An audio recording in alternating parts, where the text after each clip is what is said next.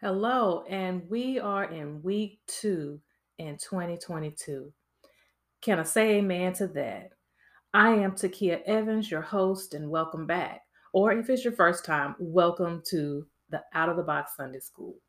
I want to give a big shout out to my church family, Morning Chapel CME Church in Fort Worth, Texas. They are the reason I started this podcast because we wanted to continue our Sunday school lessons during this time of the pandemic.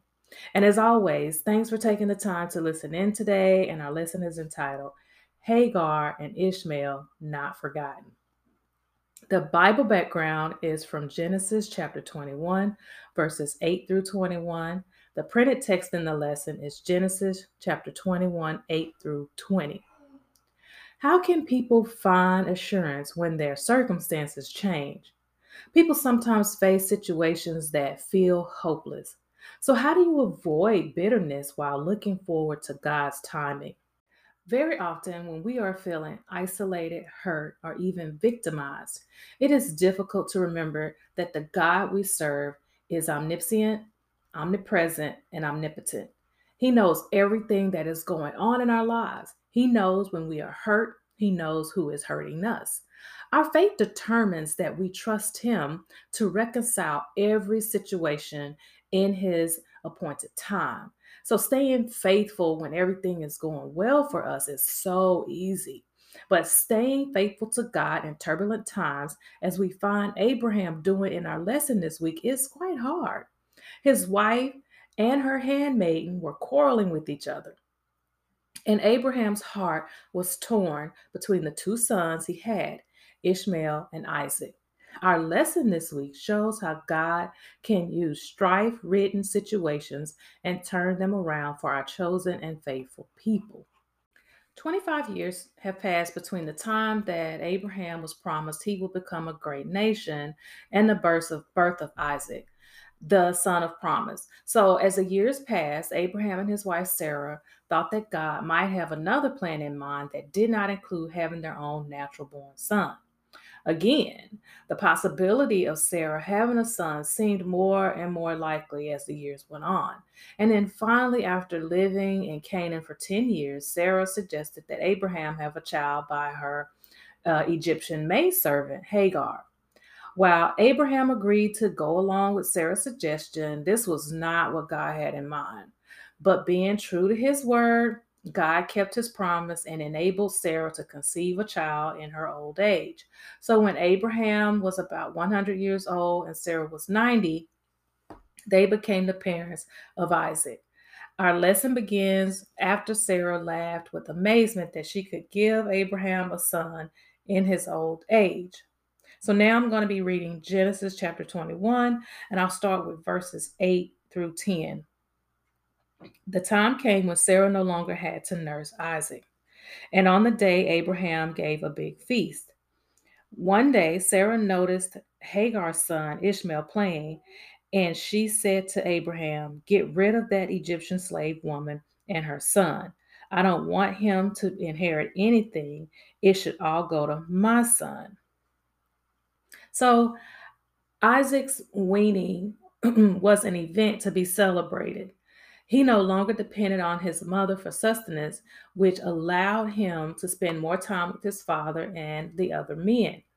And this is an important rite of passage for any young boy and was especially important for a promised child who was born in a miraculous situation. Ishmael was about 14 years old, older than his half brother Isaac making him about 17 when this particular event took place. So we really don't know exactly what Ishmael was or is or what he did to draw this accusation from Sarah of the mocking. Sarah's sensitivity to anything that to anything to do with Hagar or Ishmael may have led us to assume that she overreacted to a teasing insult to Isaac rather than some type of abuse. But whatever was happening, it provoked Sarah to act decidedly, giving her history with Hagar. Sarah was the worst person to witness Ishmael's misbehaving. And as Sarah previously had done with Hagar, she complains to Abraham once again to resolve the mm-hmm. issue for her, but this time by casting Hagar out their camp. Abraham had previously told Sarah that since Hagar was her handmaiden, she was free to do with her as she pleased. This time, Sarah was asking her husband to just throw Hagar and Ishmael out the camp.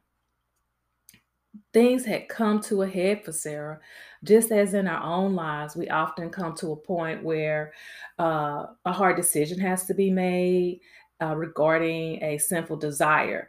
And so that kind of works on the spirit and it works against the spirit. And during this time, a female servant serving as a surrogate mother, such as the role that Hagar had played, was an acceptable practice. And according to the practice, Hagar should have been given the same privileges as a wife. Those same privileges Sarah asked Abraham to ignore by sending her away. So now Sarah knows that she is the primary wife and her child is the one whom God has chosen. So she uses her power to expel any rivals, and that was Hagar.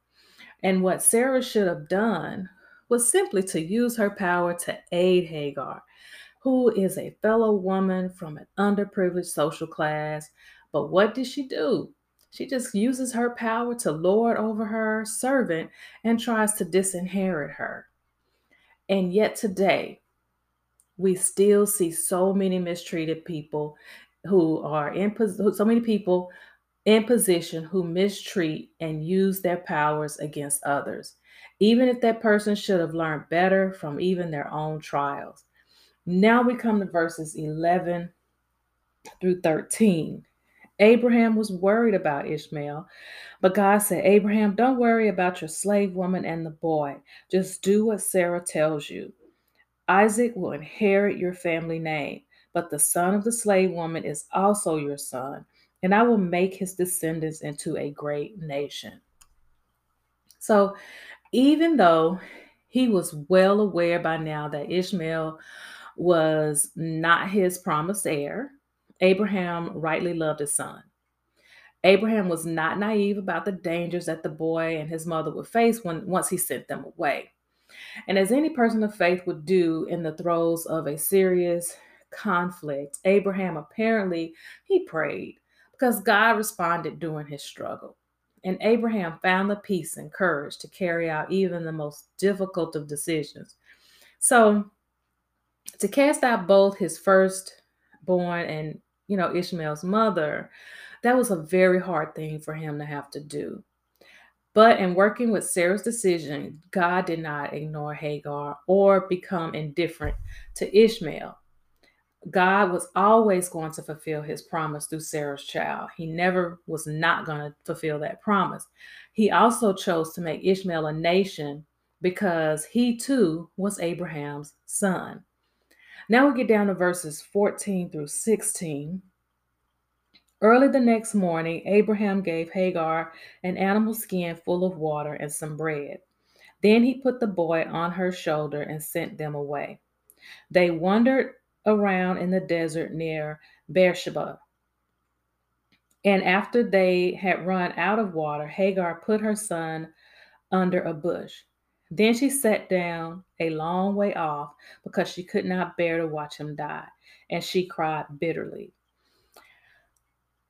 It must be remembered that while Sarah asked Abraham to cast Hagar and Ishmael out, his love for Ishmael would have stopped would have stopped him from doing it had God not instructed him to do what Sarah had asked him to do.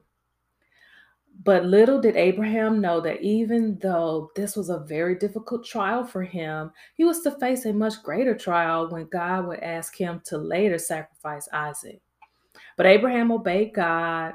Um, he does not close his heart entirely off, but sends them with some bread and water. He sends them with some provisions. After Hagar was sent off wandering in the desert of Beersheba, finding sustenance for their survival in this environment would have been very, very difficult. And then at this point, they had just run out of water. And so, to protect her son from the heat, She um, and to avoid further dehydration, Hagar put her son under some bushes. You know, kind of told him to just get under some bushes, get some shade, and even, of course, you know, on the hottest days, shade from a tree or bush could provide some type of relief. And now that all the water was gone, Hagar could expect nothing but death of her son. Unable to bear the thought of watching her son die in the desert heat, Hagar had to just kind of go away. She's probably like a hundred yards away from her son. And then, of course, because of all the stress and the strain of this situation, she just burst into tears. She's sobbing at this point. Now we come to verse 14, 17 through 20, at the near the last few verses of our passage here. When God heard the boy crying, the angel of God called out to Hagar from heaven and said, Hagar, why are you worried? Don't be afraid. I have heard your son crying. Help him up and hold his hand, because I will make him the father of a great nation. Then God let her see a well. So she went to the well and filled the skin with water, then gave some to her son. God blessed Ishmael, and as the boy grew older, he became an expert at hunting with his bow and arrows. In their distress, God graciously appeared to give them relief. God, appearing to Hagar again in a vision that was manifested, spoke to her and asked what was troubling her and told her not to be afraid. So often we are going through troubling times, and God has to quiet our fears and calm us down before we can truly hear His word. So Although Hagar and Ishmael were at the verge of dying of thirst, the Lord stepped in. Talk about an on time God. After reassuring Hagar, the angel of God, who's in an angelic form, told her to get up, lift Ishmael up from his place of distress, and hold him in your arms. While Hagar may have thought they had been uh, aimlessly wandering in the desert, they were actually being led to the very place where they, their needs would be met. So when the Lord opened her eyes, she could see the provision he was making for her and her son. She suddenly realized that there was a well of water nearby. And we always have to look at our own lives too at this moment. Sometimes we are so wounded by our circumstances that we can't see what God has in store for us. It's only when He opens our eyes that we can see His remedy for our own, our own troubles. So at this point, God kept His promise to Hagar. Hagar and Ishmael settled in the wilderness, which refers to the unpopulated region of the desert of Paran, which is southwest of Beersheba.